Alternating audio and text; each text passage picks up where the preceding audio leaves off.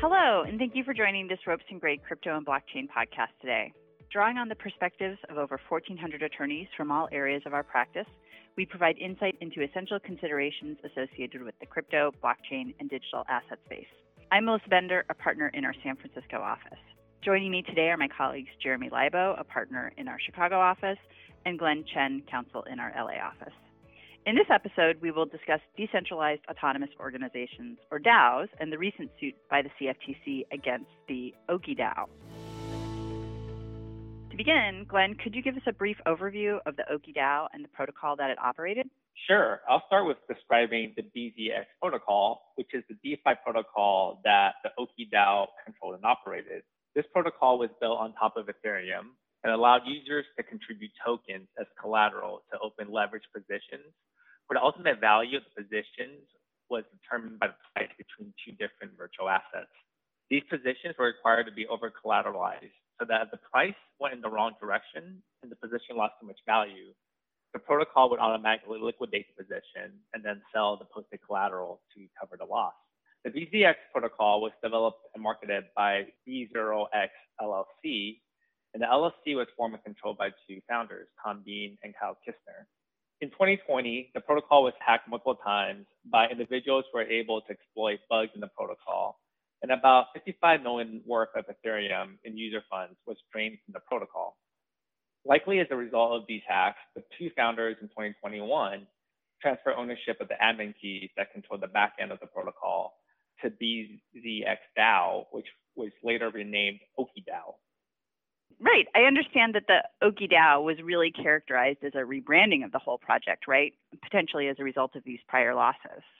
That's right. It's the same DAO, and they likely rebranded because they were concerned about potential lawsuits as a result of these hacks and the loss of user funds.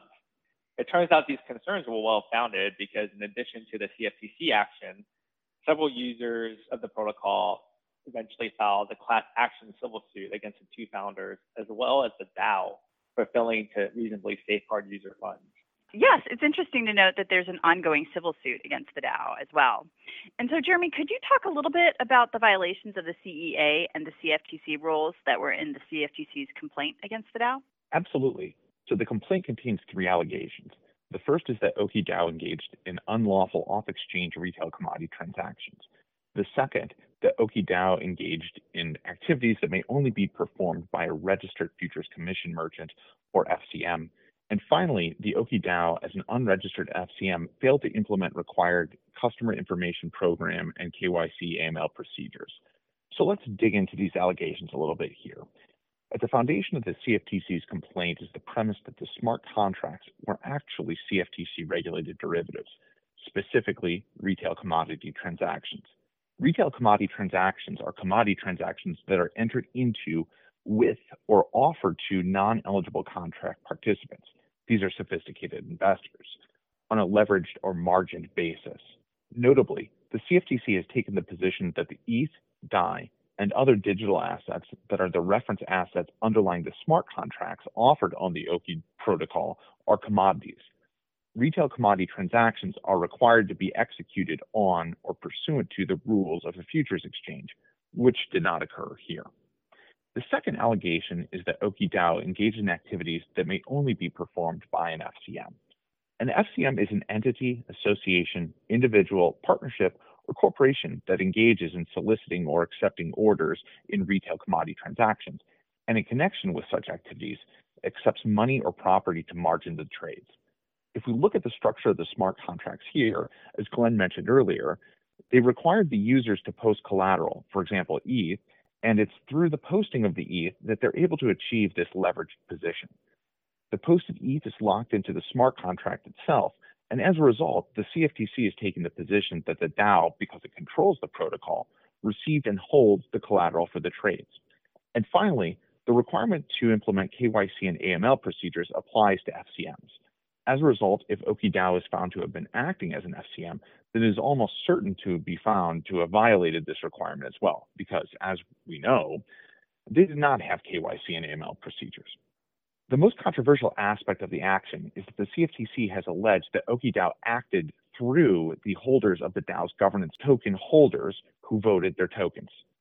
This means that the CFTC has alleged that such token holders, meaning the holders of the governance tokens who actually vote on those tokens, are liable for violations of the CEA. This is a novel theory of regulatory liability that has really shaken the industry. I think, you know, one of the things you and I spend a lot of time talking about is this jurisdictional battle between the SEC and the CFTC, with you being on the CFTC side of things and me being on the SEC side of things, right, in terms of our respective practice areas. But I'd be really interested to hear, you know, your thoughts in terms of what the implications might be as for the jurisdictional battle that we see playing out between the CFTC and the SEC. Yes. So I don't see that this case really moved the ball too much. There are a couple things that we can look at here. First is the declaration by the CFTC that ETH and DAI are commodities. Well, Gensler has hinted at that at the possibility that in connection with the merge, ETH is a security. I think most people are in the camp that ETH is really a commodity. And I don't necessarily think there's a lot of debate about the classification of DAI either. But with that said, I think that this is an example of what we could see going forward in this space, specifically with respect to the split of the jurisdiction between the CFTC and the SEC. I could see the SEC taking the position that OokiDAO tokens are securities, but that in itself would not prohibit the CFTC from pursuing the action at hand. This happens all the time in TradFi. The CFTC regularly brings actions against publicly traded FCMs. Obviously, the shares in those companies are securities, but you still see the CFTC bring actions against FCMs for the violation of its rules. Great. Thanks, Jeremy. Uh, one thing that I'd like to turn to now is just to chat with Glenn a little bit about the structures for DAOs, the legal structures that may be available um, for DAOs going forward, and some of the things that folks may want to be considering if they are, in fact, involved with or operating an unwrapped DAO. So in this case, there was no legal entity that quote unquote wrapped the Ooki DAO because the DAO was allegedly acting as an FCM, as Jeremy mentioned. The CFTC called the DAO an incorporated association, and they cited case law principles to hold the token holders responsible for the actions of the DAO. Now, many legal commentators have warned for some time that unwrapped DAO could be deemed a general partnership and that the members could be deemed general partners who are personally responsible and liable for the actions of the DAO. However, this will be the first time in which this theory is tested in the context of a DAO. I expect many DAOs will be re-examining their legal structures or lack thereof in light of this case. For instance, the Sushi Swap DAO, which operates one of the largest decentralized exchanges by volume, has recently engaged legal counsel to advise them on forming various legal entities to effectively wrap various aspects of the DAO's activities. Of course, having one or more legal entities in place will provide additional benefits beyond limiting liability to members, including making it easier to hire employees, contract with service providers, open bank accounts, and pay taxes. Yes, and there are several different types of legal wrappers that are available for DAOs, right? Including Cayman, BVI, Swiss, or Panama entities. Um, the appropriate legal structure for a DAO will depend on the activities of the DAO, the governance structure for the DAO, and the composition of its members. Uh, Glenn and I will plan to discuss the pros and cons of various DAO wrappers in a future podcast, so we can dig into more detail on that front then. But I guess, Glenn, can you also talk a little bit about whether um, this case may have a chilling effect on DAO participation going forward? Yes, that's a great question, and one that a number of asset managers and other DAO participants are grappling with. On the one hand, it's easy to see how this case clearly signals that there is some potential liability if you participate in a DAO especially if the DAO is potentially facilitating irregular activity like a leveraged retail commodity transaction. However, on the other hand, we know that a core aspect of DAOs is the engagement with the DAO and ability to help shape the direction of various projects by exercising voting rights and holding DAO governance tokens. Yeah, in particular, I'd note that you know fund managers will need to weigh the need to oversee investment activities, you know, where they hold interests in DAOs, against the operational burdens of um, tracking governance matters, right, and determining how to vote against the potential liability, right, associated with then actually exercising those voting rights. But to conclude, I'd like to just wrap up, Jeremy and Glenn. What do we what do we think some of the key lessons for DAOs are to be taking away from this case?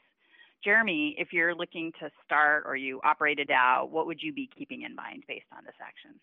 I would be thinking about whether the activities of the DAO would fall under the jurisdiction of the CFTC or the jurisdiction of any other regulator for that matter. I could see the SEC bringing a similar case just as easily as the CFTC. The CFTC is a market regulator. They look at conduct. And if they see actors engaging in conduct that violates its rules, then they're going to bring an action. I think the question is going to be how is this actually going to work in the DAO context? Will the CFTC's theory that those who vote DAO governance tokens are subject to liability for violations of the CEA by the DAO stand up in court? There was a theory, and I think it was pretty widely held, that DAOs by their very nature were decentralized and therefore beyond regulation. And the message from the regulator here is that simply is not the case. Personally, I'm not surprised by this position. Glenn, what do you think the key takeaways are from this case? Sure. So, in addition to what we discussed about the legal wrappers, I think DAOs should also be mindful in how they advertise their activities to the public and also to prospective DAO members. In their complaint, the CFTC clearly took issue with the fact that the two founders explicitly told DAO members that they were transferring control of the protocol to the DAO in the effort to avoid regulation and enforcement. In fact, the B0X website also claimed that it was offering a superior margin trading experience because there was no need for any verification, KYC, or AML. The CFTC also noted that the founders often made public statements, appeared in interviews, wrote articles, and led calls to community members that are publicly available on YouTube. Therefore, it's clear that the level of advertising and the statements that were made by the founders and the DAO was a contributing factor in the CFTC's decision to pursue a case against the Ooki DAO. Glenn, I think that's a fantastic point, and it's one that was actually reiterated by CFTC Chairman Behnam recently at a conference. When Chairman Behnam was asked about this case, he essentially said that they had no other choice. This was such a flagrant violation of the Commodity Exchange Act that they simply had to act. Well, that brings us to the end of the podcast. Jeremy and Glenn, thank you so much for joining me today, and I really appreciate all of you tuning into this series. For more information on the topics we've discussed today, other topics related to crypto, blockchain, and digital assets, or any other topics of interest to asset managers, please visit our Ropes and Gray crypto and blockchain website where we have links to additional materials. You should also feel free to get in touch with any one of us or your primary contact at Ropes and Gray if you have additional questions. Finally, you can also subscribe and listen to the series of podcasts wherever you regularly listen, including on Apple, Google, and Spotify. Thank you again for listening today.